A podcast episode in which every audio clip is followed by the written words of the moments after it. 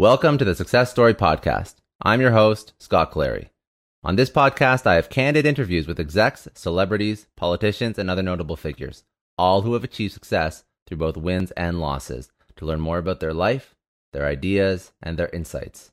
I sit down with leaders and mentors and unpack their story to help pass those lessons on to others through both experiences and tactical strategy for business professionals, entrepreneurs, and everyone in between. Without further ado, another episode of the Success Story Podcast. All right. Thanks again for joining me. I am very excited to be sitting down with Dr. Rebecca Louisa, who is the founder and CEO of the Film Festival Doctor. Uh, now, Rebecca began her career in the film industry uh, in 2008, working as a producer on some of the most successful national uh, horror film festivals, uh, named the Abertoir Horror Festival. Um, about 10 years ago, she created her own company, and I this could be a little bit dated, probably a little bit more than 10 years now, but uh, the Film Festival Doctor, and that's a nod to her academic past. So Rebecca does have a PhD in film and audience research. Um, her thesis based on the work of her hero Quentin Tarantino, also one of my favorite uh, favorite uh, names in film. Rebecca and her team will continue to uh, basically create prescriptions for success, and they are entirely focused on transforming the lives of independent films through film festivals. So, what they do is they give films, filmmakers visibility, opportunities, recognition. Um, currently, she has offices in London and LA, and she has helped win over 650 awards uh, and counting for her clients and supported over 688 different creative pieces across the world. So, uh, very excited um, to sit down and speak. Thank you so much for joining me, and I'm really interested to hear a little bit more about your story. What is a what is a doctor of uh, of film, and and how did you how did you get to here? Yeah, so I, you're right. So thank you for that wonderful intro. That's probably one of the best intros I've ever had. Um, so that's correct. So I'm a I have a PhD in film and audience research, and I was very fascinated back in say when I was doing my undergraduate degrees and MAs in Tarantino. I loved his films. I'm a big fan, even like films people don't like of him, um, and I'm you know very much into his work. Uh, but what I really found interesting was not just his filmmaking, but how his fans responded to his films. They all seemed to be extremely passionate and also male. And I was very interested in that, and I wanted to do research on that in, in the world of academia. So I did. And then because it was going so well, the research, and my um, supervisor said, maybe you should think about a PhD, which would be like, you know, a doctorate. I was like a bit overwhelmed by that because it was like, you know, this massive book, like, you know, 80 to 100,000 words um, of all about Tarantino and having to, you know, assess kind of theories about him. And I was like, I'm not sure I could do that. And I thought, actually, I want to do it. So I know I can because that's limiting belief. So I was like, I can do this. So then I moved from um, England to Wales in the UK. And it's called Aberystwyth, uh, a very cold but also very charming town. And it was there where I did the PhD and learned a lot about myself and Tarantino in that time, I can tell you, know, inside out. But also from that journey, I didn't expect to get where I am now with it because my plan was at that point to become an expert in Tarantino and his fan base, and then go into academia and teach about Tarantino and other kind of things like that. That was my plan, and you know, settle down and live in Wales where the sheep are, and it's all cold. but I thought halfway through is that I got the bug for film festivals. So a friend of mine, Gaz, um, Gareth Bailey, he is the manager of this um, theatre Aberystwyth Arts Centre, and he was asked to put on a horror film festival uh, by the Council of Wales. And he said, "Do you want to help out?" Because he didn't do it before. Neither had I. But I thought, yeah, why not? This sounds like fun. And that happy distraction and the hobby became a like a vision into this is actually is my sole purpose. I really want to start doing more in the world of festivals. And I enjoyed producing it, you know, co-producing it with the team, find the films and talking to filmmakers. But actually it was during this time when I found there was a gap in the market. So I used the PhD skills to figure out that there was a gap in terms of that no filmmakers were able to find someone to support them to get their films into festivals. And that's where we are now with my company. It was then born in Aberystwyth. um, the Film Festival Doctor in 2010 when it was very tiny.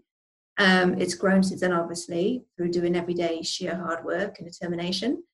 But also, people were very negative about it too, saying it wouldn't work, no one does it. You know, there's only one or two people across the US, and it doesn't seem like it's in demand. Uh, can people afford it? So they were all again limiting. But I was at the time, I got a bit nervous. I thought, no, this didn't sound right. So I just kept at it and then kept growing and growing and now we have the company so so the academia career did then finish. Um, I did all I could on Tarantino. I didn't want to do any more. Um, and the PhD I'm very proud of, but it was then literally a new chapter moving to London um, to do my company. So when you, thank you for the story. I appreciate it. Um, so that tease it up. So when you're when you're going so deep into um, a, a, certain topic, when and I, I, this is actually a question that I would actually have for anybody who's gone so far into academia and and had their PhD. When you come out of that level of of granularity in a topic, how do you how do you go in and just start um, a business that is very it's very removed from the granularity? You have to think about like all the different sales and marketing and operations and things that I think I would assume get pushed by the wayside when you're doing a, a, a, couple page i don't know how long this paper was on on, on tarantino but i'm sure it wasn't uh, it wasn't short. So you have this huge paper you've researched every aspect of his style of the stuff that he does and then you have to go and then you choose to go start a business and then that business is successful so how did you how did you make that transition what were the first steps because you didn't have when I look at a classic, you know, entrepreneur, it's somebody who's worked in their field. They've worked in a business aspect for like 10 years. That's the most, that, that is a classical definition of, of a successful entrepreneur. And then they solve a problem in their industry after working, working in their industry, seeing, but they've also been exposed to the business side of things. But you didn't have that. No, that is a great question because, as in hindsight, I wish I knew um, about business coaches and about how people can help you set up a business because you're right because i had no business experience at all i mean i was very savvy and organized because my background before i went into academia was being a pa so i would always be good at organizing and event management so that would always be a good thing but business skills in terms of like putting in systems funnels all that kind of thing it was pretty much like i had no experience whatsoever so i was learning on the job which I wouldn't want to do again. but I'm glad I did because I learned the skills on the job. And then I was pretty much then in a, in a way, I learned on, as I learned on the job, I learned a whole new set of skills that were obviously not what I got taught at university. Um, so in a way, because I found the niche and the gap when I was working with the festival, traveling around the festival circuit, talking to filmmakers, I knew what needed to be done. And also I didn't let people who were being, who were like not particularly very open minded to say it won't work and there's no point doing it kind of thing. You might have to work for free to prove it works. I was very much like grounded in the fact that I wasn't going to let that stop me. Um, and I kind of then got ideas of how to run the business. But yeah, it was hard because it was only, say, through the, about four or five years later when I was getting a bit overwhelmed because we had more work coming in, we had you know great results. I was working like to burnout and then I thought, I need to get a system in place. I really do. And that's when I then met Ed J.C. Smith, who I work with, and John Melito. And those people over the years have just literally transformed my business and helped me put a system in place, offering packages, offering different types of consultancies, you know, putting a system to the point where I can understand cash flow. And none of that. So it was pretty much like having to, like, as I said before, just, you know, kind of go with it and then use bits to make it with that coherent, but there was no backbone, there was no infrastructure. So without that, it didn't fall, um, and it was still going well and it was growing. But then I got again, I got burnt out by it because there was no system. And when I found those people that just gave me those methods, I'm so grateful for them because now we're having better business. No, that's uh, that is very important, and that's sort of trial yeah. by fire. So it just shows. Oh your, yeah. It shows like tenacity. It shows like a little bit of of I guess your your passion for this because you you didn't have the systems in place and i think that a lot of people do have systems in place and they still fail just because they don't have that so you know i guess maybe the maybe the ability to complete a phd is is indication that you're passionate enough about a topic because that's yeah. that's not easy so what is i, I want to know more about business side of it but i'm just really curious Um, what is it? What is a PhD in in fit? Like, does, does anyone get one? Does it, well, it's like what is it like? How like what do you have to do for it? Have you met Quentin Tarantino? Does he know that you've written uh, pages on on his work? Like all these all these things about the PhD. Yeah. Uh, yeah, now I know actually that he knows of the of the thesis because this was back in when I wrote the PhD. I started doing the research was in 2008, and I used as a case study his most recent film at that time, which was called Death Proof, part of the Grindhouse uh, trilogy. Sorry, chronological Bill Rodriguez. And back in the day, this was before the launch of Facebook. so when I launched my online questionnaire, it was all done via forums. And there's this big forum, and I think it still runs now to a degree. I think it's gone to Facebook now. But it's called the Tarantino Archives. And that would be like the hub for all of Tarantino's diehard fans talking about everything from Vic and Vincent Vega to Jackie Brown, why it's underrated, to why four rooms no one likes, you know, all these kind of conversations. And that was the place to find these fans to get my research. So in terms of what a PhD is, um, obviously they're very different to all types of different type of industries. But in terms of film, mine was what's called an audience research PhD. So it's where you uh, research and analyze the responses from actual real film audiences by the means of questionnaires, groups, interviews, that kind of thing, and then use the findings to see what patterns arise and what um, what innovative and unique findings you find compared to what you're studying. So in my case was Tarantino. So I looked at the area of emotional response and there's a very small amount of research in film, in film theory, about uh, emotional response to film. And what I did was to assess it if it was actually valid and say, shall we say, accurate to how they think people respond to film. And I used Tarantino because A, I know his film films inside out, but also because he has a hugely passionate fan base that I always found really interesting after all the time I studied him and they were very good because they really they really like tore this theories apart. And made them like they were nonsense. Because the way they respond is not the way how they think people do. They're extremely passionate to the point where they see him as a father figure a godlike figure. And also the way that they become engaged and emotionally attached to his films is via tarantino's dialogue. So it's fascinating findings you know really really interesting. And the phd actually although obviously I don't nothing to do with my well, it is something to do with the business because obviously I'm in film, but it's more that I used skills of project management into my entrepreneurial skills with my business. I think that's why I held it together because I know how to, with a PhD, how to break um, a big project down to bite-sized chunks and not to lose things, and also to see it from start to finish and have the commitment there as well.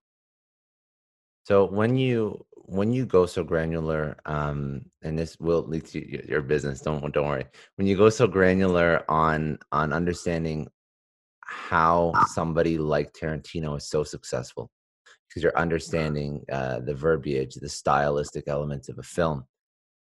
Is that something that you can use to pull out and see and look at other films and say, I know how psychologically people respond to films I know that the film that you've put out is going to be successful for reasons that I've seen other like Quentin Tarantino is like a, a legend.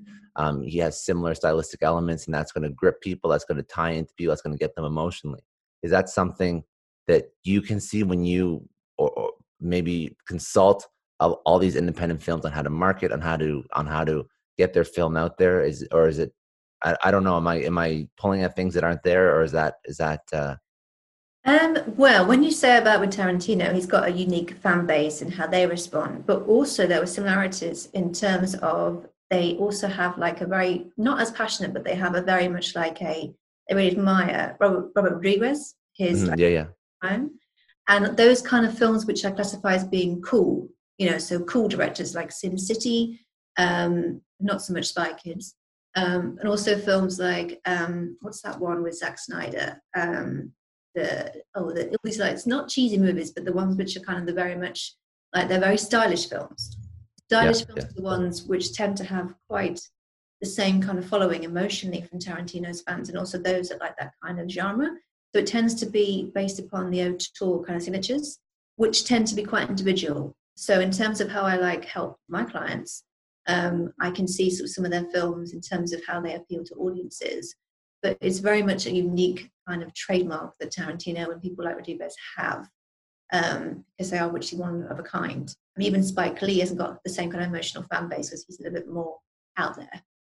I was looking. I was just looking at uh, at, at Zack Snyder's uh, filmography. Yeah, they have like uh, they, he, like he has 300, um, Suicide Yes. Squad, Justice League. Like I didn't even, you know, I'm I don't know the the behind the scenes as well as I should, but uh, Dawn of the Dead, I guess he worked on as well. He's a director there, so he has a ton of like Yeah, very so the very cool. popular.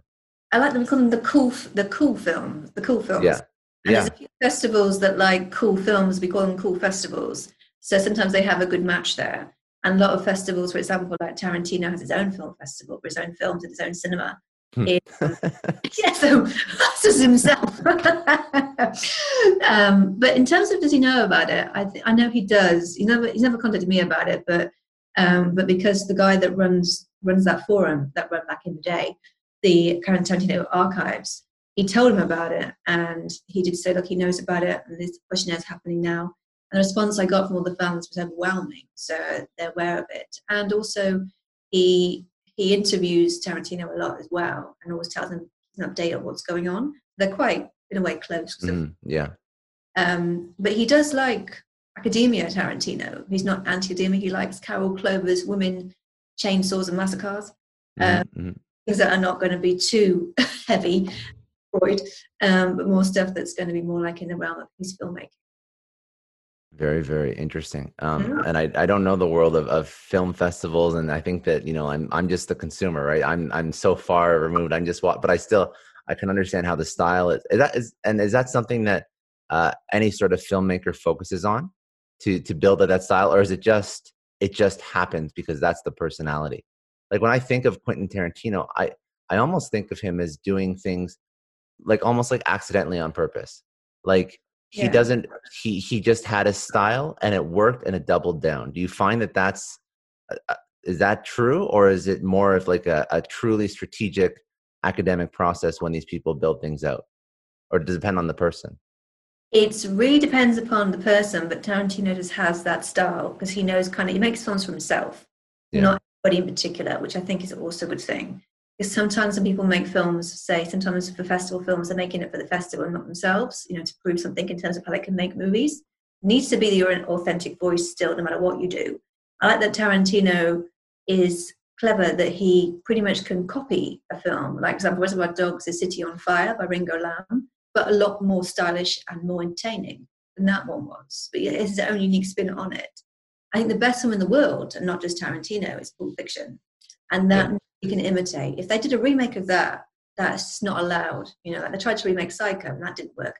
That would just be like not even going there. You cannot remake that movie because it's so unique. Um, so again, you're right. It's all about pretty much um, does it on the fly and does things like for him. And it's all about being an individual because otherwise it wouldn't be giving your own voice to the movie. It would ruin the filmmaking. Yeah very true very and and that's good. Um okay so let's speak about what you're doing and and what film festival doctor film festival consultant um what is the landscape of film festivals? You know when you when you said you first uh, when you first started there was not many people doing what you do. So what was the status quo for people before for for filmmakers before an individual like you came onto the scene? What did they do to get their film out there So what they pretty much did was hope for the best and have no strategy. So the way that sounds replicable sounds like a great strategy but yeah, hoping for the best. So back in the day, let's say back 2008, 2007, um, there was a platform called Without a Box, and that is where you can submit your films to festivals. That's now gone. It's called, what's replaced it is the Fantastic Film Freeway. Without a Box was hard to look at and manage, and, and it was it was hard work to use actually. But either way, is it was just there. So what filmmakers did was just go on without a box, look at festivals, and then put that in the shopping cart, put that in the cart, put that in the cart, and then spend a fortune on festivals that could be wrong for their movie. There was nobody on Without a Box, the website, going, hey, is that festival right for your film? Uh, or even give any tips. So basically, it was literally just hoping for the best and putting into festivals and seeing what would come out of it. That was before they got thousands of submissions, obviously. Now there's a lot more submissions, it's a lot more competitive. Um, you know, it's still tough anyway, but that's what they were doing. So I found this out through research just by talking to people in bars at the festival. So I always said to them, okay, let's have a let's have some questions. So I said, what do you like most all about festivals and what do you dislike about festivals? And they all said, we love going to festivals, uh, getting drunk, meeting new people, seeing our film on a big screen and just like a little tiny Vimeo link. Um, we also love meeting new people and actually doing more work with them. We could actually create a whole new connections. We can go around the world with our film. Festivals are abundance of things, so we love them. But what is stressful is that we don't know what we're doing. You know, there's nobody who can actually tell us what to do or which festivals. We're just hoping for the best and going on Film Freeway. I'm spending a lot of money. And I was like, oh, okay, so there's a need here that they need help in terms of guidance, getting it into festivals and which ones, and also saving money. So I thought I can make the money by not spending a fortune on the wrong fees and paying me my work. So I was like, hmm, this is going to be a business in it. And it was a it was a pattern that kept reoccurring every festival I went to, when I saw filmmakers, I said, Oh, where are you going next with your film? They went, Oh, we're waiting for the results to come in. But of course, we're just waiting to see what happens. And we're just guessing now how we do our poster and all our materials. We just need to talk to somebody. So at the time, there was nobody. Sometimes uh, PR companies would put them into some festivals, bigger ones, you know, because they knew the people. There was nobody just actually focused on that niche, literally how to get your film into a film festival and you know to give them a, like a big list of which ones and why which ones help them achieve their goals how to budget and also how to help themselves as a filmmaker so i thought this this is a dire need also it's a need where people are like almost desperate for it they're wasting money on the wrong ones and going to one or two not really embracing the whole circuit so i wanted to do that and really push to do it but at the time there was one company that did it we found uh, online so me and a friend of mine we were like i said i had this idea he was like, oh, let's see if, if anyone does it. And it's on the internet. And he said, oh, there's one company. And they charge a very minimal fee. And they seem to don't do a huge amount. And you can, you can build on that. So that's what I did. And they're based in the US. And they still run now. And they're really, really good company. Um, and since then, there's been a few more, um, but not many. Not like as, there's not as many people that do this compared to, say, a sales agent who sell films or a PR company that promote films. Uh, it is still a very small niche, um, but it's one that I have done to the point where I wanted to be going from a seen as a luxury service to an in-demand service, and that's what I have achieved all this time. Not just me by myself, other people that do it, but that's what I want for my company to be seen for the value to help our filmmakers. And and how did you from, from turning it from a luxury into an in-demand? You're basically creating a market for your service. Um, so that it's a status quo almost to to get into a film festival now. This is this is how you do it. It's not you know there was there was the the no box um, application or whatnot. I think that's what it was called you mentioned before without a box. Without yeah. a box without a no box without a box application. Um, and uh, and that's how they and that was the status quo. So now you sort of re re redone what the status quo is. So how, as as an entrepreneur as somebody who's strategizing was it just was there any particular steps you took to turn this into a status quo or was it just um, was it marketing at certain uh, at certain festivals? Was it just getting a mass amount of clients and spreading it by word of mouth? I'm just wondering how the evolution over the past 10 years of, of your business uh, i guess mapped out a whole uh, industry. It's kind of been all of that. So it's me going to festivals talking about what i do either to people at networking events or me going on panels. It's word of mouth and it's also talking to people one to one about what they need when they just talk to me as friends as well. So it's a bit of a combination, really, because when it first began, no one knew about it. Obviously, I had a good brand name and I had a good logo and a good website, so people come into the shop. Um, but it was very much like no one knew of it because there was no reputation or establishment. That I found the hardest point because obviously I got this all from nothing and then wanted to make it into something credible. And that was by listening to my clients as well, what they wanted, what the market wanted, what the gap was, what I had to do differently over time, and what their needs were. And also listen to more festivals, what they wanted. I knew where the perfect matches were. So it was very much like keeping on top of everything during this period and not letting, letting the business ball slip. Um, but word of mouth was the best because when people started to hear about it, and the good news that the clients got and the good word of mouth, people came more towards me. They could trust me and me and my team to do a right job for them, look after them, mm-hmm. because uh, filmmakers need that. Um, they've worked a lot, worked a lot to put into the business, and obviously people do have issues with some of the people they work with, all that kind of thing. But they needed someone that could really take it away and just get it into festivals, get it seen, and get it out there, really. And do you find that um, do you find that these filmmakers struggle from the same, I guess, like they're so into the creative, but they don't know the rest of it. So they love the creative, they love the they they love creating something, they love their passion, their art, their craft, but they may not know how to again, like you know, using your service, uh, get their work, get their film out to the world. So when when you work with somebody, it's obviously you're lining them up um, for the film that or the festival that works best for a film.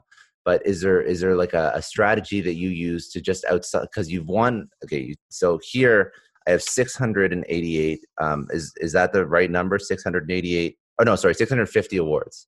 Um, yeah. Have you won? And I'm sure that's going to keep going. Obviously, it has. the first now, after the first 650, it's it's now 745. 745. So it's not just saying, "Hey, go go to this film festival and play your film," and that's how. There must be some sort of strategy, some marketing. So you bring in the right people, you showed at the right spots, you give them some guidance. So what what is that outside of just pointing them in the right direction? So it's knowing what festival programmers want in terms of what they want to program for their audiences and what their personal programmer taste is. For example, some festival programmers hate they just don't personally like slasher films, so don't give them slasher films for that festival they want more films for the older audience. They want more kids' films that are more appealing to men and women who are fathers, mothers, and daughters, and not just those who are just got a little just for kids. So it's all about what the festivals want, um, where the location is, and also um, what kind of festival programmers really like themselves, because that will play a, a big factor into the decision making process. Mm-hmm. Something you pointed up, up on really well was that a lot of my clientele not all of them, but a lot of them don't know what they want. So I always have to unpack that and say, okay, so you made the film. What do you want to achieve on the festival circuit with the film? What are your goals? And that makes them think, ah, okay. Then they have to figure out about money all last minute sometimes. But some of them are planned ahead and do come do come to quite early. People in the budget early, but some pretty much do it as they go along, which is fine. It can still work. But I'm there at the end to say to them, so, what do you want to achieve with the film now it's done? Uh, festivals and distribution. Either mm-hmm. way, we can help you for sure. And then after after they work or or they after they work to get their film into a festival, for an indie film, what is the path to success? What is the what is the the the, the boxes that have to be ticked so that it will go from independent film festival to something that you know, again, I'm going to reference myself because I'm, a, I'm I'm the definition of a layman in a lot of these topics. just like just a complete consumer. How do how do what do they have to accomplish for me to hear about it? They win an award at a film festival, and then do you help them with distribution? Do you help? Do you have channels that you optimize for them so that they can get it mainstream? They can get it on Netflix. They can get it in you know um, uh, like a mainstream, uh, I guess theater or for a lot now where no one's in going to the theater. I think Netflix is probably the, the place to go. But um, what's like what's the next step for somebody to be considered? Because the, the award's the first step in success. But yes. unless unless you know somebody sitting at home has ever heard of them, it's not going to be the epitome of success that you know you'd say a Hollywood a blockbuster would have that has a huge budget behind it. So it's obviously very difficult. That's that's apparent. But how do you how do you help them with that? And, and is there a is there some milestones that they can achieve uh, or a game plan that they can sort of uh, double down on that will help them get there? Yeah, well, that's a great question because the way that I approach um, creating a film festival strategy is not just always film festivals. So, for example, I'll give you this as a good way of answering those questions. So, there is the one obviously way is when I, when I began was saying to my clients, um, helping them and consulting with them to create a streamlined and focused, bespoke to their film film festival strategy that would be a load of festivals they should submit to. But the way I'd encourage it for feature films, especially, not so much short films, but feature films, is to add several layers. So that is your film festivals to start off with, win your awards and get noticed on the circuit and build your presence. And also include within that then your kind of ideal list of sales agents who will be able to sell the film when it has finished its run to Netflix, iTunes, Amazon, all those kind of places, Hallmark, whatever, whatever's suitable. And also include as well when you're at festivals your PR plan and your marketing plan. Because you're going to need to start making some noise. People hear about the movie in the mainstream and also in the independent sector to know more about this film. And then when it gets picked up by an agent, it'll then obviously go further afield. You have to think of all those um, areas as well at this time now before we do the festival circuit, that we have everything in place. We need to push the button when we need to do so. So it's like an eel-like process. It's never very linear. Like first you do that, you do that. It's like all at the same time, and then see what results come in. So do all the festival submissions that that, that you want to do. Whatever comes back, see what comes in first, what the patterns are, which other festivals like it. Is it more genre festivals than it is, say, general festivals? Is it more women's festivals and short film festivals? Whatever is going to come in. And then also think about when is the right time to press that button to talk to sales agents to sell it. And then get your PR done the minute you get your world premiere and get it out there. So that's how I kind of approach it. So it has those goals achieved want to achieve in the first place.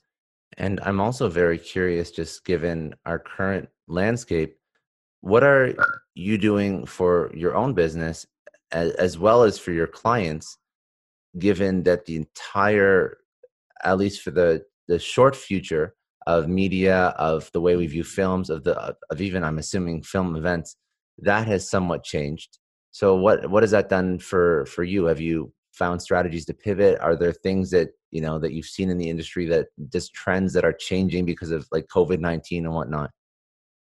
Yes. So it's actually a funny story. Well, not a funny story, but a story to tell is when this all kicked off, this pandemic, I was in the US and I was there attending CineQuest Film Festival in San Jose, and I was going into LA to do some work there. I know a lot of entrepreneurs listen to this show, and NetSuite has been a huge supporter for entrepreneurs, for business owners, because there's one thing that we all know business is about making money and it's about your bottom line. And the less you spend on the nuts and bolts of running your business, the more profits you keep. But these days, everything is costing more supplies, people, shipping. It squeezes your margins, and I've been there, juggling multiple systems for finance, inventory, you name it each with its own costs and its own set of headaches. That's why I made the switch to NetSuite by Oracle. It's changed our company. Think about it. NetSuite is one of the top financial systems out there. It puts your whole business on one platform accounting, finance, the works, one data source for everyone. There's no more mismatched info. And because it's in the cloud, it slashes your IT costs. No more servers, no more updates. Just access NetSuite from anywhere. With one integrated suite, your overhead drops big time. And here's the real win efficiency. Everything's connected in NetSuite. Costs are ridiculous lately. Find a proven way to reduce your expenses and get better performance out of your team. It's a no brainer, and that's what NetSuite offers. Over 37,000 companies have figured this out already. You have to join them. Right now, through to April 15th, NetSuite's got an incredible, flexible financing plan. Check it out and see the savings yourself at netsuite.com slash Scott Clary. That's netsuite.com slash Scott Clary. Hiring as a small business owner is a major pain. That's why LinkedIn is supporting today's episode. You need people with the right skills and experience, but finding them can take forever. It is incredibly frustrating to keep seeing candidates who just aren't a good fit, and that's why LinkedIn Jobs has been a game changer. Let me tell you a little story. We needed to hire a graphic designer, somebody with specific tech and software knowledge and the ability to truly understand our brand. And I started with all the usual job boards, and it's the same old story tons of irrelevant applications. No one's really matching my needs. I tried LinkedIn jobs and the quality of candidates was just on another level. People with impressive portfolios, relevant expertise. I finally felt like I was interviewing the right people. That's truly the power of LinkedIn's massive professional network. You're tapping into this huge pool of talent you simply wouldn't find on other sites. It's about finding those niche candidates you actually need. And with the right people in front of you, hiring becomes a breeze. Did you know that 86% of small businesses find a qualified candidate on LinkedIn jobs within 24 hours. That is how well their system works. Honestly, do yourself a favor and try LinkedIn jobs next time you're hiring. You can post your job for free at linkedin.com slash excellence. That's linkedin.com slash excellence. Terms and conditions apply, but it's definitely worth trying out. I don't know about you, but the idea of being harassed, scammed, or even worse, all because somebody found my personal information online, that's terrifying. Our political opinions, our addresses, even stuff about our families, it's out there for anyone to grab. And did you know that data brokers are allowed to sell information on over 98% of Americans? It's scary stuff. That's why I've partnered with Delete Me. I personally use Delete Me. They're a big friend of the podcast because I put myself out there online. So safety is a huge concern. It's really scary how easy it is to find someone's details and information, but Delete Me creates a layer of protection that we all need. You tell Delete Me what you want gone, and they make it disappear from those sketchy data broker sites. And Delete Me doesn't stop. They constantly monitor the web to keep your information off those lists. It's like having a privacy watchdog that never sleeps. You need to take control of your data and keep your private life private by signing up for Delete Me. They're giving a special discount for all Success Story podcast listeners. Get 20% off your Delete Me plan when you go to joindeleteme.com com slash success and use promo code success at checkout. The only way to get 20% off is to go to joindeleteme.com slash success and enter code success at checkout. J-O-I-N-D-E-L-E-T-E-M-E dot com slash success. Hey everyone, I just want to take a second and thank the sponsor of today's episode, Heaven Hill Bottled and Bond Bourbon. Now, I don't have a lot of liquor sponsors on this show. Heaven Hill Bottled and Bond is actually one of my favorites. I've drank it for a few years now, and this is why we actually decided to work together. Heaven Hill Distillery, family owned since 1935, is a great entrepreneur story too. So there's five brothers. They filled their first whiskey barrels back in 1935, and their legacy still lives on today. Heaven Hill Bottled and Bond is aged over seven years. That's three more than required by the Bottled and Bond Act of 1897. This means the best quality, the best purity, and the best consistency. This is not just average bourbon. It's the winner of the double gold medals at multiple 2023 World Spirits competitions, and they've won the very prestigious Triple Still Award. It's a very big deal in the liquor and bourbon world. Heaven Hill Bottled and Bond boasts an exceptionally smooth oak flavor, while its aroma offers a sweet blend of caramel and smooth vanilla. If you love bourbon, you need to try Heaven Hill Bottled and Bond. Available nationally, look for a bottle at your local store. Heaven Hill reminds you to think wisely, drink wisely. Think back to your last few days in the office. Did any of them leave you feeling really accomplished? Not the kind of day where you're running around like crazy, but where you've made real progress on something that matters. Because being busy doesn't always mean being productive, and I bet you we've all been there. And maybe it's time to rethink what it means to get things done.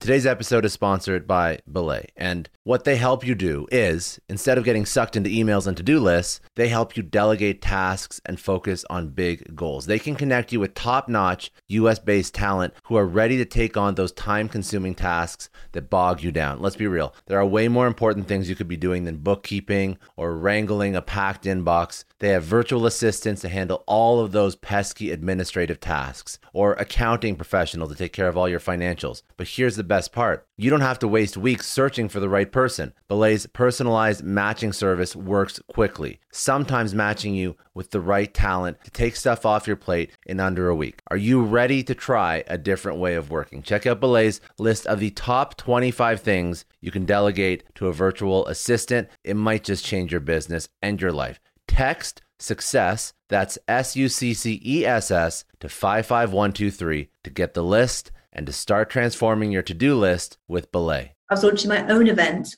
called Visionary Filmmakers in Al Cid. And there was also a film festival taking place um, towards the end of my trip in Idyllwild. So every day was about coronavirus. The minute I got there, it was about coronavirus, all about this. Every minute, something was new about it. It was quite mad. And then during a soiree at CineQuest, there was a big announcement that South by Southwest, a massive film festival in Austin, mm-hmm. Texas, was cancelled. We were like, hang on, this must be pretty serious to cancel an event like that. And then obviously by that point, every other festival was having to reschedule to later in the year or go online. Um, so I saw there was film, there was um, filmmakers being extremely anxious about what was happening because obviously things were changing. So I did all my research with the people I was talking to at CineQuest and all my other kind of colleagues in the film in the film festival sector, and they were saying that you know they have to reschedule because it's too much of a high risk of infection and contagion when you're in a big event like a film festival. So I knew then what exactly what needed to be done. So I reassured filmmakers the way to adapt to it was to prepare for the end of the year. So between March and July, you'll be looking at festivals, you know, watching them online, not going to them. And then from August onwards, that was when festivals were rescheduling to go live. Obviously, having to implement social distancing and all that kind of the rules, which which needs to be done. But you need to get your film to festival end of the year, you need to obviously submit now because deadlines are still happening and they're going to start closing around June. So it's important to act as normal. Now the time to plan, prepare for the end of the year next year, and start doing submissions so that you get them from the system and it can start to be reviewed. So a lot of filmmakers assumed that every festival was cancelled in the world after South by Southwest. I said no, no, no. They were going online were moving to later date. That to kind of reiterate the same point, which was fine to make that clear and to keep submitting. Otherwise, you'd miss your chance of getting the film seen at some point this year. So it was having just in that kind of mode really, and also to me because I was having to I did it very quickly and I saw the saw the um, the new problems were and how to fix them. No, I was going to say that's a smart, um, it's a smart response, and it's the response that you would you you should have, um, just because uh, people that just throw their hands in the air, and this is again, I whenever I speak, my experience is just in business in general, not particularly films, but I'm assuming it's very similar, especially because this industry could be one where somebody who produces a film somebody who's trying to get into event you know this happens and they just say oh whatever we'll we're going to just like we're just going to stop trying we're going to not put any effort in we're not going to do applications. But that's obviously the wrong attitude right? Because there are events happening there's remote events there's online events there's web events and all these different things where people are still competing for the attention of the audience. And there's actually an opportunity in my opinion because there's so many people that are thinking okay let this let's just write this year off. There's so many businesses that are thinking that and it's the incorrect assumption because the people that understand how to bring their product to market regardless of what's happening in the world the people that can bring their film to a film festival a virtual film festival people that still prep ahead for a film festival that's slightly different because of social distancing or guidelines that are implemented those are the people that will win so yeah. to have somebody you know that's giving them that advice is, is you know spot on because i think that it's still going to be a competitive market and if you can i actually think it's going to be a better opportunity for businesses to stand out now because because everyone was so sort of shell shocked by what's going on. Right. Yeah, no, absolutely, you're absolutely right. Um, I mean, you're, you're spot on. Um, I mean, in terms of like people say giving up, that is the worst thing because you won't get a win. And it's like, what's that? What, what's the kind of thing I live by? It's a quitter um, never quits, and mm-hmm. um, a, a, quitter never wins, and a winner yeah. always never quits. Never or quits. never quits. That's right. quitter, quitter never wins. Winner never quits. That's it. Um, so, but also, I had some clients say, who are potential clients, I said, "Oh, how's the film coming along? Have you, have you done more post production because obviously you've got a bit more time?" they went, "Yeah, but it's no point doing anything, is there? Because festivals are cancelled." I went, "Well, no, no. It's like having to reschedule. So again, it's that you know, should I tell you to submit though when everything's back to normal? Mm-hmm. And that's going to be to the end of the year when we can start back to normal. And you're going to submissions then is going to be next year. So people, I think it's all about timelines. A lot of them yeah. say we've got to go online, have we? Well, if you submit the film a while ago and you got in, all the festivals now running, we tend to run live, not online. It's just one of those things, you know. Yeah.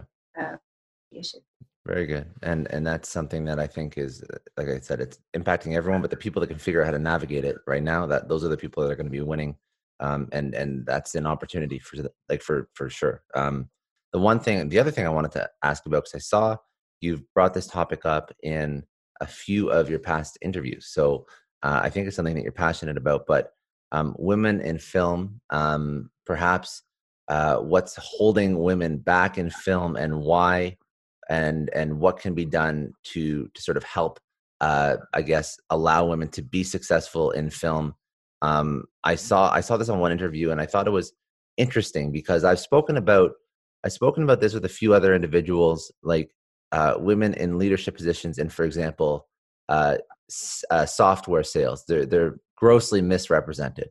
I know nothing about the stats about um, women in film, so I would love for you to just give me some stats about what's or not even hard numbers, but just like high level what what the environment is like for women in the industry and and why it's difficult uh, for women to uh, succeed? Is it is it just a, just something that is just always been that way?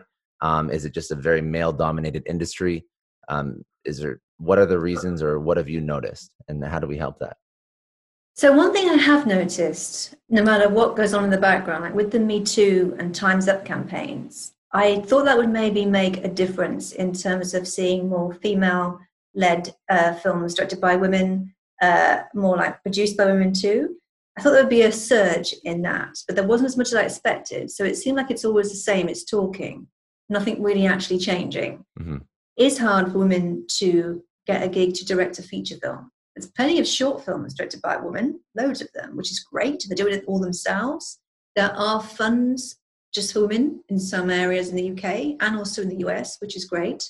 And those of colour too, which is good for the, for the obviously with um, the niche. Um, but also, it it's one of those things where there's a lot of women support groups and they support each other, but it becomes like a little bubble. There's never really like you know going out of that bubble to mix with men and you know have men be you know their assistants and they're like you know HODs and they'll be the leaders. Doesn't really change that much. And besides Kathryn Bigelow, there's not a huge amount of like female directors people can actually say off the top of their head you know, it's like something I learned in film studies. It was very much all about, you know, the men, everyone remember the names, Andy Warhol, Paul Morrissey, Tarantino, Rodriguez, Kenneth Anger, all these people, it was always men. And there was very few with women. Um, obviously, Sally Potter, those kind of people, there are legends, but it's always a high percentage is men. And it hasn't changed no matter how much people shout about it. And with Me Too, I think the best thing out of Me Too was Harvey Weinstein going to jail when his lawyers said they wouldn't, you wouldn't go to jail. yeah. I think that was the best success ever. Um, but in terms of seeing like more creativity from women, not a huge amount. I mean, even festivals have now made space for more women focused themes, you know, like directed by women kind of themes, which is great um, after Me Too. But then when Me Too kind of died down, and the pandemic comes in, it seems to have gone back to what it was. No change, really. So mm that's disappointing. But I do work with um, some fantastic female directors, and she's going to hopefully get her feature off the ground. She's a visionary. Uh, she did a big budget sci-fi, and she's got a short we're working on now that's just finished called Proxy. And I love her vision. It's amazing. She's fantastic, um, and she's done it all by just shouting it herself and doing it herself, and not asking anybody else to do it for her or a man for that reason, um, which is great. But you have to have that belief in yourself and the drive. And some women don't always have that because they say, "Oh, the man's got the role, or the man's doing it," uh, which needs to be about themselves, self belief. So they psychologically default to what they know the industry is, um, yeah. which is which is yeah, which is obviously not um, which is not proper. That's not that's not good. So no. to to break out of that, I think that I think that you know you do have these like these visionaries that create incredible content and that sort of paves paves paths for other yeah. people you know other people that will look up to them um, see the incredible things that they're doing and then obviously understand and then as you see new people coming into the industry their perspective of the industry is not for example your perspective of the industry because they came into it at a different time when there was a, you know different people that were leading and, and those are the ones that were sort of the you know the tarantinos and the rodriguezes some of those names will change over time. But it's definitely not quick um, because you know if you're of course the the me too movement was very good for for protecting rights and whatnot yeah. but it's not oh, yeah, it's, it's not it's not it's not pushing people to the pinnacle of of of these big names these big roles I, am saying that because I, I, don't know the names, um, and I, I'm, I'm hoping that you know you you know all the ones that are sort of up and coming and whatnot. But I don't know any big female director names like you know the, the that we just mentioned. So I guess that it's it's a slow moving change in an industry. Um, I just didn't realize that there was not so many names in in film, and that's kind of disappointing. I didn't realize that, that industry was so yeah. male dominated, but I'm also not in that industry, so I I, I don't have a, yeah. a, finger on the pulse of it like you do. So I mean, the uh, just going back to that quickly is um, I think two women who are most inspirational in the more mainstream world of film, but also stroke now TV is Jennifer Aniston and Reese Witherspoon. They had a mm-hmm. show, the morning show, uh, which obviously touched upon those issues of Me Too. So kind of show wrote itself when it all kicked off in the background. That was quite an exceptional kind of breakthrough, I thought.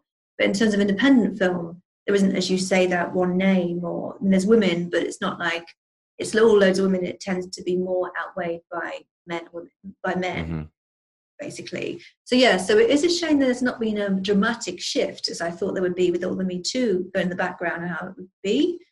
But uh, no, it's pretty much gone back a little bit to what it was. Not been a huge amount of progress. Yeah, it could be, and it also could be just because um, if you think about the names we mentioned, like like these like almost like these like living legends, uh, those names took years to build, right? So if if you have an up and coming that's going to start creating these feature films before they turn into a household name, they would have had to it, it, it quite literally take some time for all these films to be produced and created.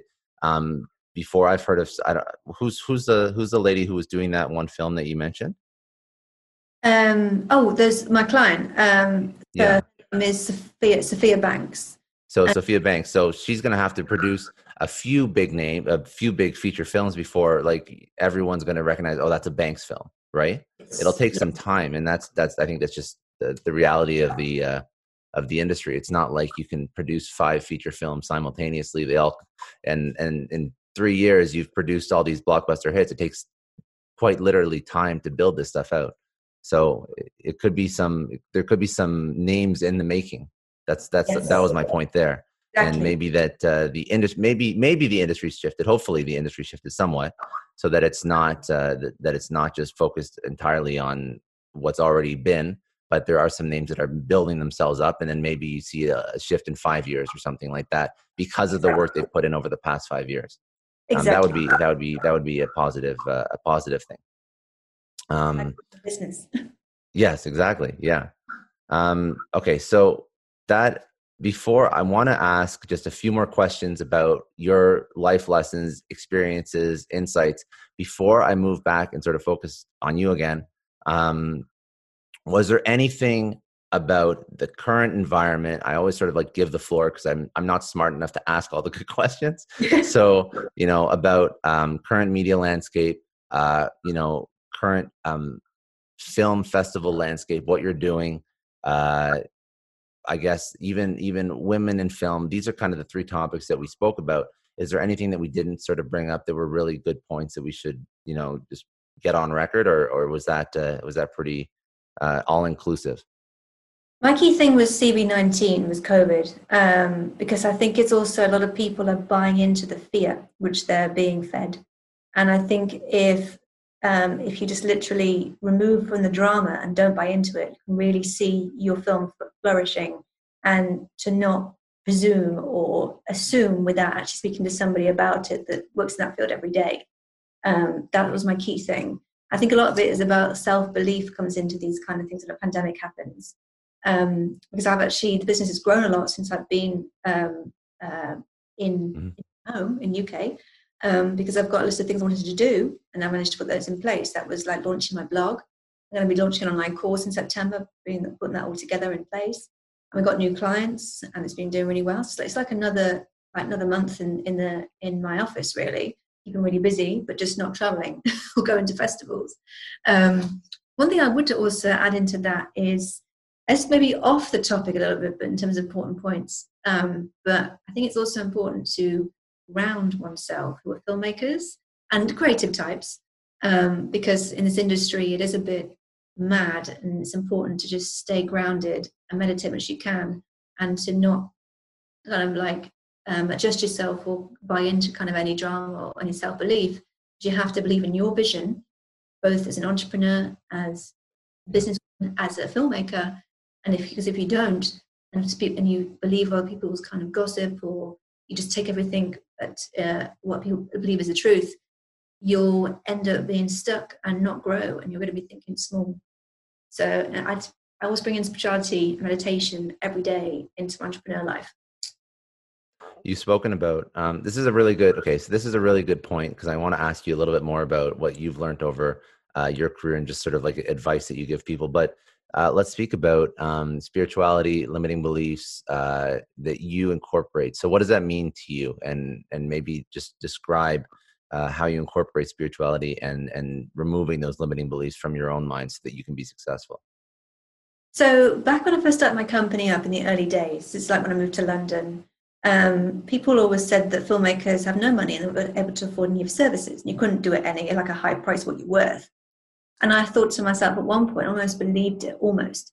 And then I said to myself when I saw my mentor for the first time, I said, um, my business won't work anymore because um, people say filmmakers have no money. I only charge like £60 for the hour session.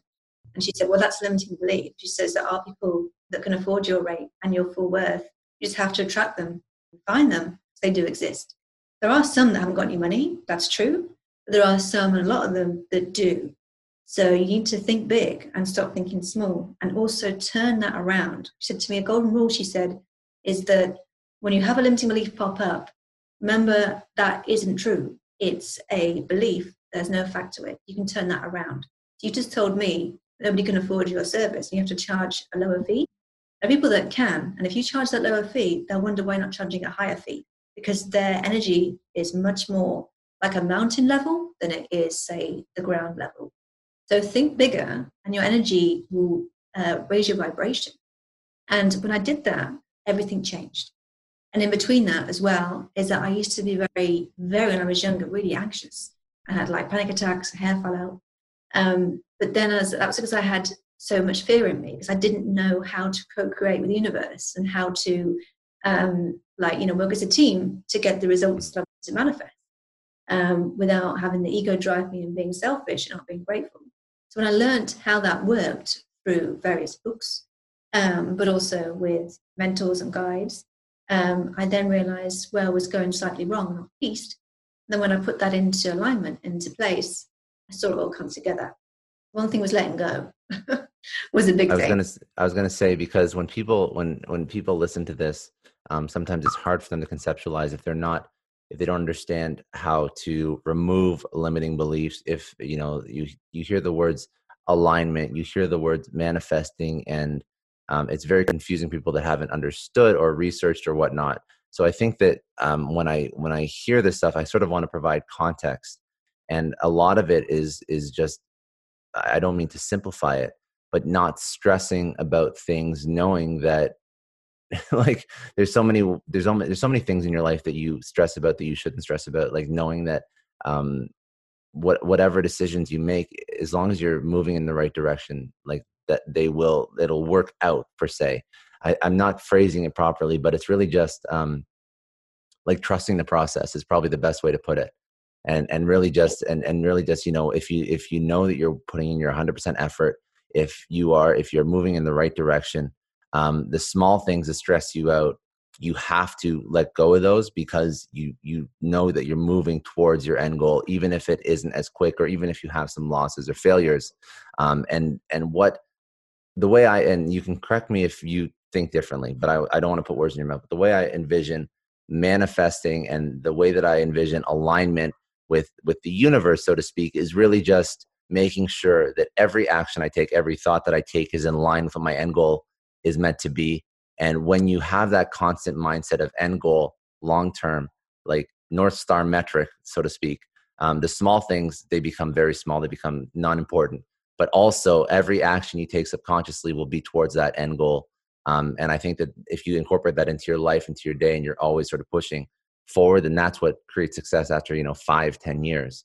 Um, that's my that's my the, that's the best way that i do it. And when i break it down for people to help understand like when people mention manifesting and whatnot because i think that i only i only provide context because the second somebody does manifesting i think they think that you know like the secret and and if you think about a five dollar bill you'll get a five dollar bill but there's so much more to it than that. So i just wanted to sort of break it down. I don't know uh, if you if you disagree or agree feel free to comment but that that's just my my i guess layman interpretation of of how best to think about it if you haven't done a lot of in-depth research into it Yeah, no, I agree with that. That's why to, that's why how you described that process. Also, I think I'd add to it is um, to whenever you write your goals and your manifestations, you set what you want to achieve and your intentions. Is uh, one one thing I was always told was to make sure that it isn't selfish. You know, I want to be a star. I want to get this. It's always say it's for other people as well. Like it's for not just you, but also for others, and you're helping the world and servicing and putting the service out there for others, and not just all about you. I think it's like when you there's a book called Energetic um, Selling and Branding, and then if you kind of close a deal with a client, it becomes all about you, and it's forcing them to say yes because you want that deal. You're going to feel their energy, and they're going to want to work with you. Whereas if you say like, so what do you want?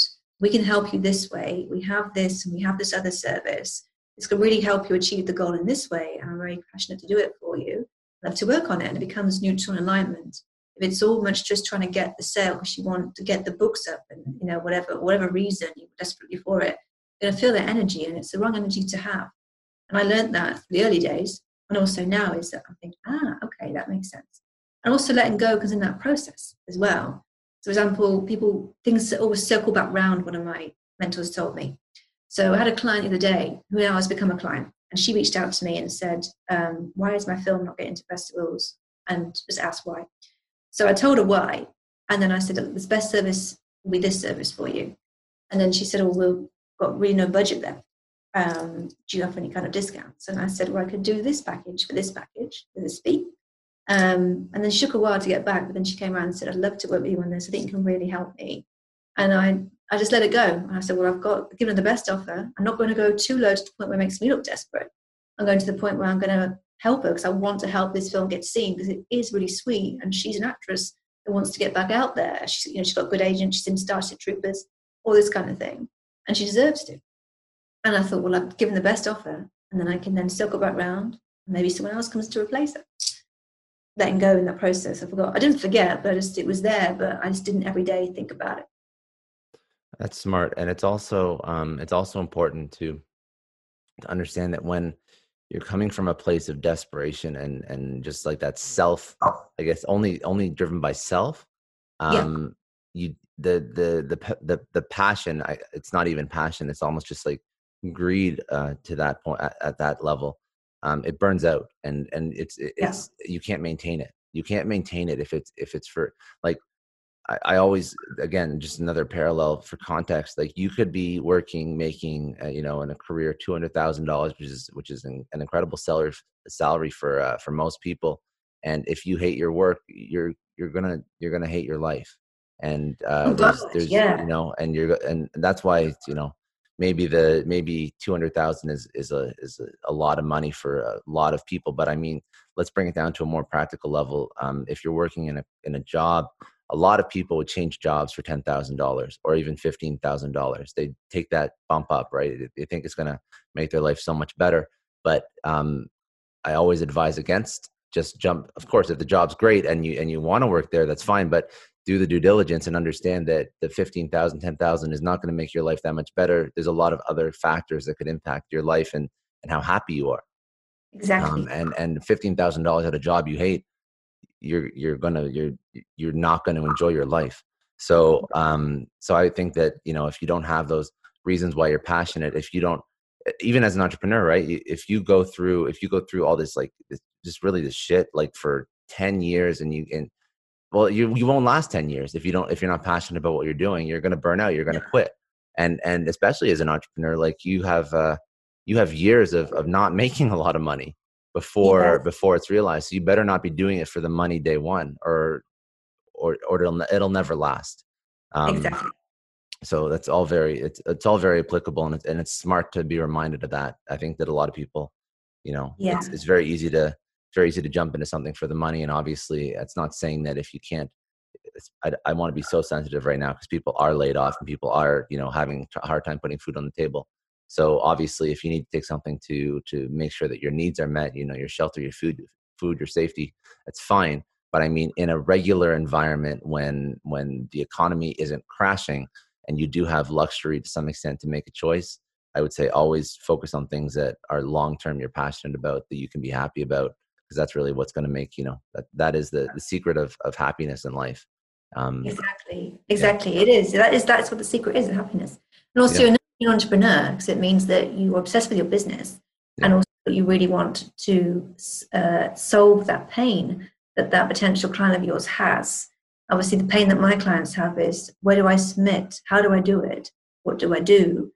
When do i do this now covid-19's happened? Lots of questions you have to be there for.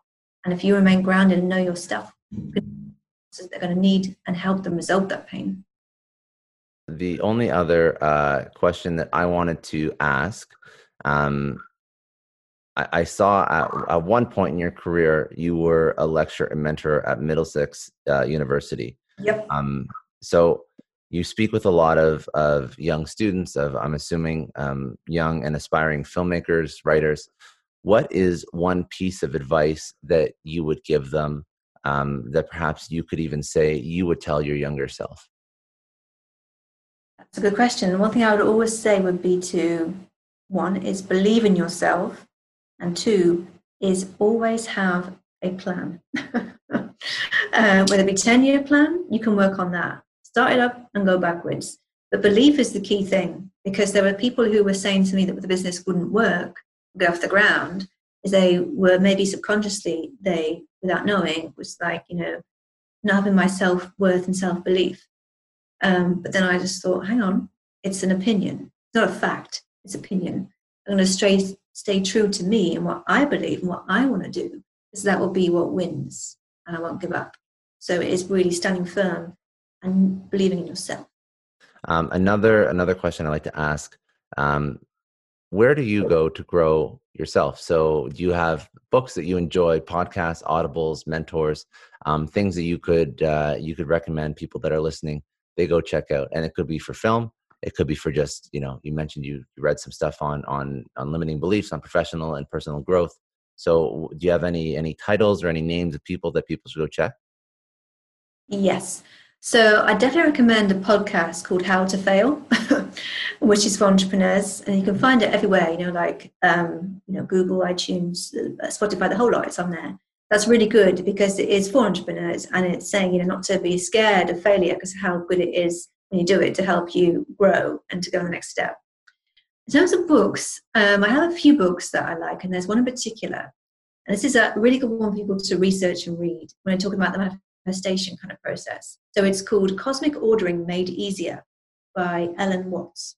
UK author, UK based publication, but she was the one that taught me about cosmic ordering. It's kind of similar to manifestation to a degree, but this more like you ask the universe what you want, and it really helps you sharpen your perception when you see the orders come in. I know mm. it's weird, but I'll explain it. So, for example, she says she talks in in the book about how you place a cosmic order. To start off by doing uh, car parking.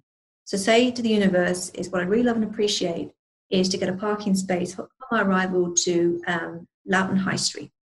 The good of all concerned, was at the end. So, you know, so it's all of those that need it. And obviously you drive down the road and you're like, well, okay, let's see where the parking spaces. And there it is. It's either empty waiting for you or a car just pulls out and you go in. And then the other stuff happens too, and how you think about how to, how to word these things, how for it to be not selfish and how to, to be not loaded loads of things in there. And I do that every single morning. When I do my goals, what I want to achieve, I put it into an order. So, for example, did it today. I said this morning when I got up at around six, I said, Oh, what I really love and appreciate is one of my films to get into a film festival for the good of all concerned. So people say, you know, oh, there'll be no festivals giving you invites now, this kind of thing. Limiting belief. what comes in seven hours later was an invite to a film festival out of the blue. I didn't know they were going to get back to me today, but they did. So let go of all expectation in terms of which festival, which film, and like try to plan it and interfere, and just literally just well, something will come in, and I look forward to the surprise. So that is a great book. It's on like Amazon.com and, .co.uk for sure. But it really is a good technique to just know differently how to ask for things and how to work with the universe and co-create. And then also, as I said, it's sharpen your perception. So when you see orders coming, sometimes they come a different way to what you might expect you actually get sharper in how you look at things and also that helps your business by extension as well that's those are all those are all the questions i have. Um, was there was there anything i guess the the only question that i have left is if people want to connect or they want to find out more about you or maybe some of the films you represent or whatnot um, where would they go? So the best place to go for that information they can listen to my podcast they can listen to my sorry they can read my blogs and they can know all about me, my story that we've kind of just said, um, but it's a little bit more about me and my team, and also the films we work on, which is my website. That is Good. the filmfestivaldoctor.com, and you can grab me there on email, WhatsApp, whatever. It's all on. Is the uh, the podcast is there too? Yep, the podcast is there in the podcast uh, tab in the blog, and also shop which has ebooks as well. You can get an audio book um, and I'll soon be launching in September an online course, which is four weeks, called VIP Film Distribution, which is all about how to implement that key strategy, putting together your sales strategy, your festival plan, your marketing plan, PR. And it's all for those who are new or established. Everyone can join, and it's masterclasses twice a week for a month. That's all for today. Thanks again for joining me on another episode of the Success Story Podcast. You can download or stream this podcast wherever podcasts are available, including iTunes, Spotify, Google, Stitcher, iHeartRadio, and many others. You can also watch this podcast on YouTube. If you haven't already, please subscribe and share this podcast with your friends, family, coworkers, and peers.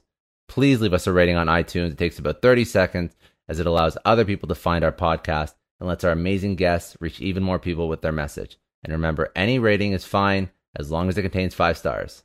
I'm Scott Clary from the Success Story Podcast, signing off.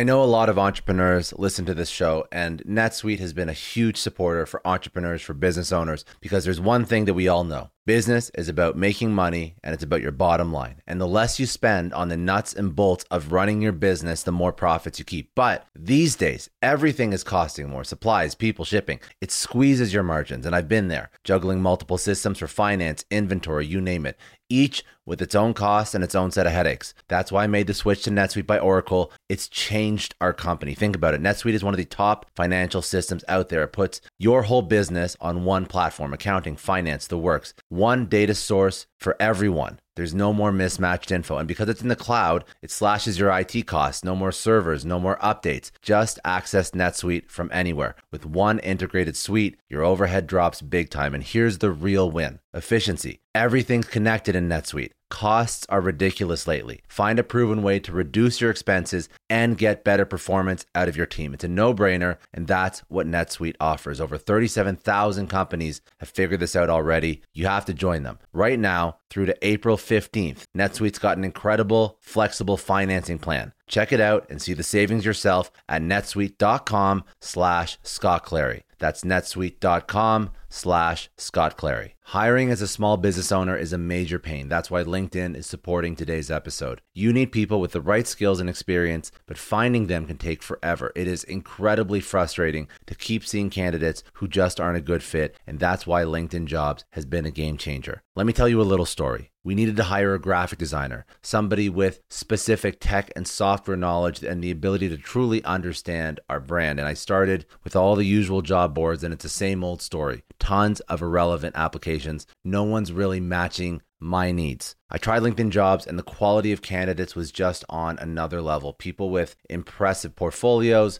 relevant expertise. I finally felt like I was interviewing the right people. That's truly the power of LinkedIn's massive professional network. You're tapping into this huge pool of talent you simply wouldn't find on other sites. It's about finding those niche candidates you actually need. And with the right people in front of you, hiring becomes a breeze. Did you know that 86% of small businesses find a qualified candidate on LinkedIn jobs within 24 hours. That is how well their system works. Honestly, do yourself a favor and try LinkedIn jobs next time you're hiring. You can post your job for free at linkedin.com slash excellence. That's linkedin.com slash excellence. Terms and conditions apply, but it's definitely worth trying out. I don't know about you, but the idea of being harassed, scammed, or even worse, all because somebody found my personal information online, that's terrifying. Our political opinions, our addresses, even stuff about our families, it's out there for anyone to grab. And did you know that data brokers are allowed to sell information on over 98% of Americans? It's scary stuff. That's why I've partnered with Delete Me. I personally use Delete Me. They're a big friend of the podcast because I put myself out there online. So safety is a huge concern. It's really scary how easy it is to find someone's details and information, but Delete Me creates a layer of protection that we all need. You tell Delete Me what you want gone, and they make it disappear from those sketchy data broker sites. And Delete Me doesn't stop. They constantly monitor the web to keep your information off those lists. It's like having a privacy watchdog that never sleeps. You need to take control of your data and keep your private life private by signing up for Delete Me. They're giving a special discount for all Success Story podcast listeners. Get 20% off your Delete Me plan when you go to joindeleteme.com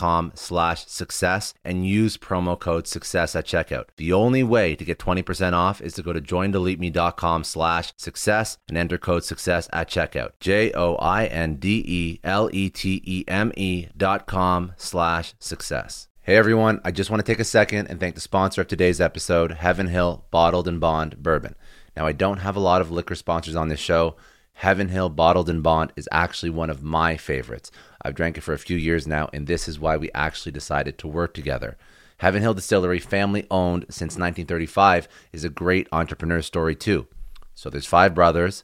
They filled their first whiskey barrels back in 1935, and their legacy still lives on today. Heaven Hill Bottled in Bond is aged over seven years. That's three more than required by the Bottled in Bond Act of 1897. This means the best quality, the best purity, and the best consistency. This is not just average bourbon. It's the winner of the double gold medals at multiple 2023 World Spirits competitions, and they've won the very prestigious Triple Still Award. It's a very big deal in the liquor and bourbon world. Heaven Hill Bottled in Bond boasts an exceptionally smooth oak flavor, while its aroma offers a sweet blend of caramel and smooth vanilla. If you love bourbon, you need to try Heaven Hill Bottled in Bond. Available nationally, look for a bottle at your local store. Heaven Hill reminds you to think wisely, drink wisely. Think back to your last few days in the office. Did any of them leave you feeling really accomplished? Not the kind of day where you're running around like crazy, but where you've made real progress on something that matters. Because being busy doesn't always mean being productive, and I bet you we've all been there. And maybe it's time to rethink what it means to get things done. Today's episode is sponsored by Belay, and what they help you do is instead of getting sucked into emails and to do lists, they help you delegate tasks and focus on big goals. They can connect you with top notch US based talent who are ready to take on those time consuming tasks that bog you down. Let's be real, there are way more important things you could be doing than bookkeeping or wrangling a packed inbox. They have virtual assistants to handle all of those pesky administrative tasks or accounting professional to take care of all your financials. But here's the best part you don't have to waste weeks searching for the right person. Belay's personalized matching service works quickly, sometimes matching you with the right talent to take stuff off your plate in under a week. Are you ready to try a different way of working? Check out Belay's list of the top 25 things you can delegate to a virtual assistant. It might just change your business and your life. Text success, that's S U C C E S S, to 55123 to get the list and to start transforming your to do list with Belay.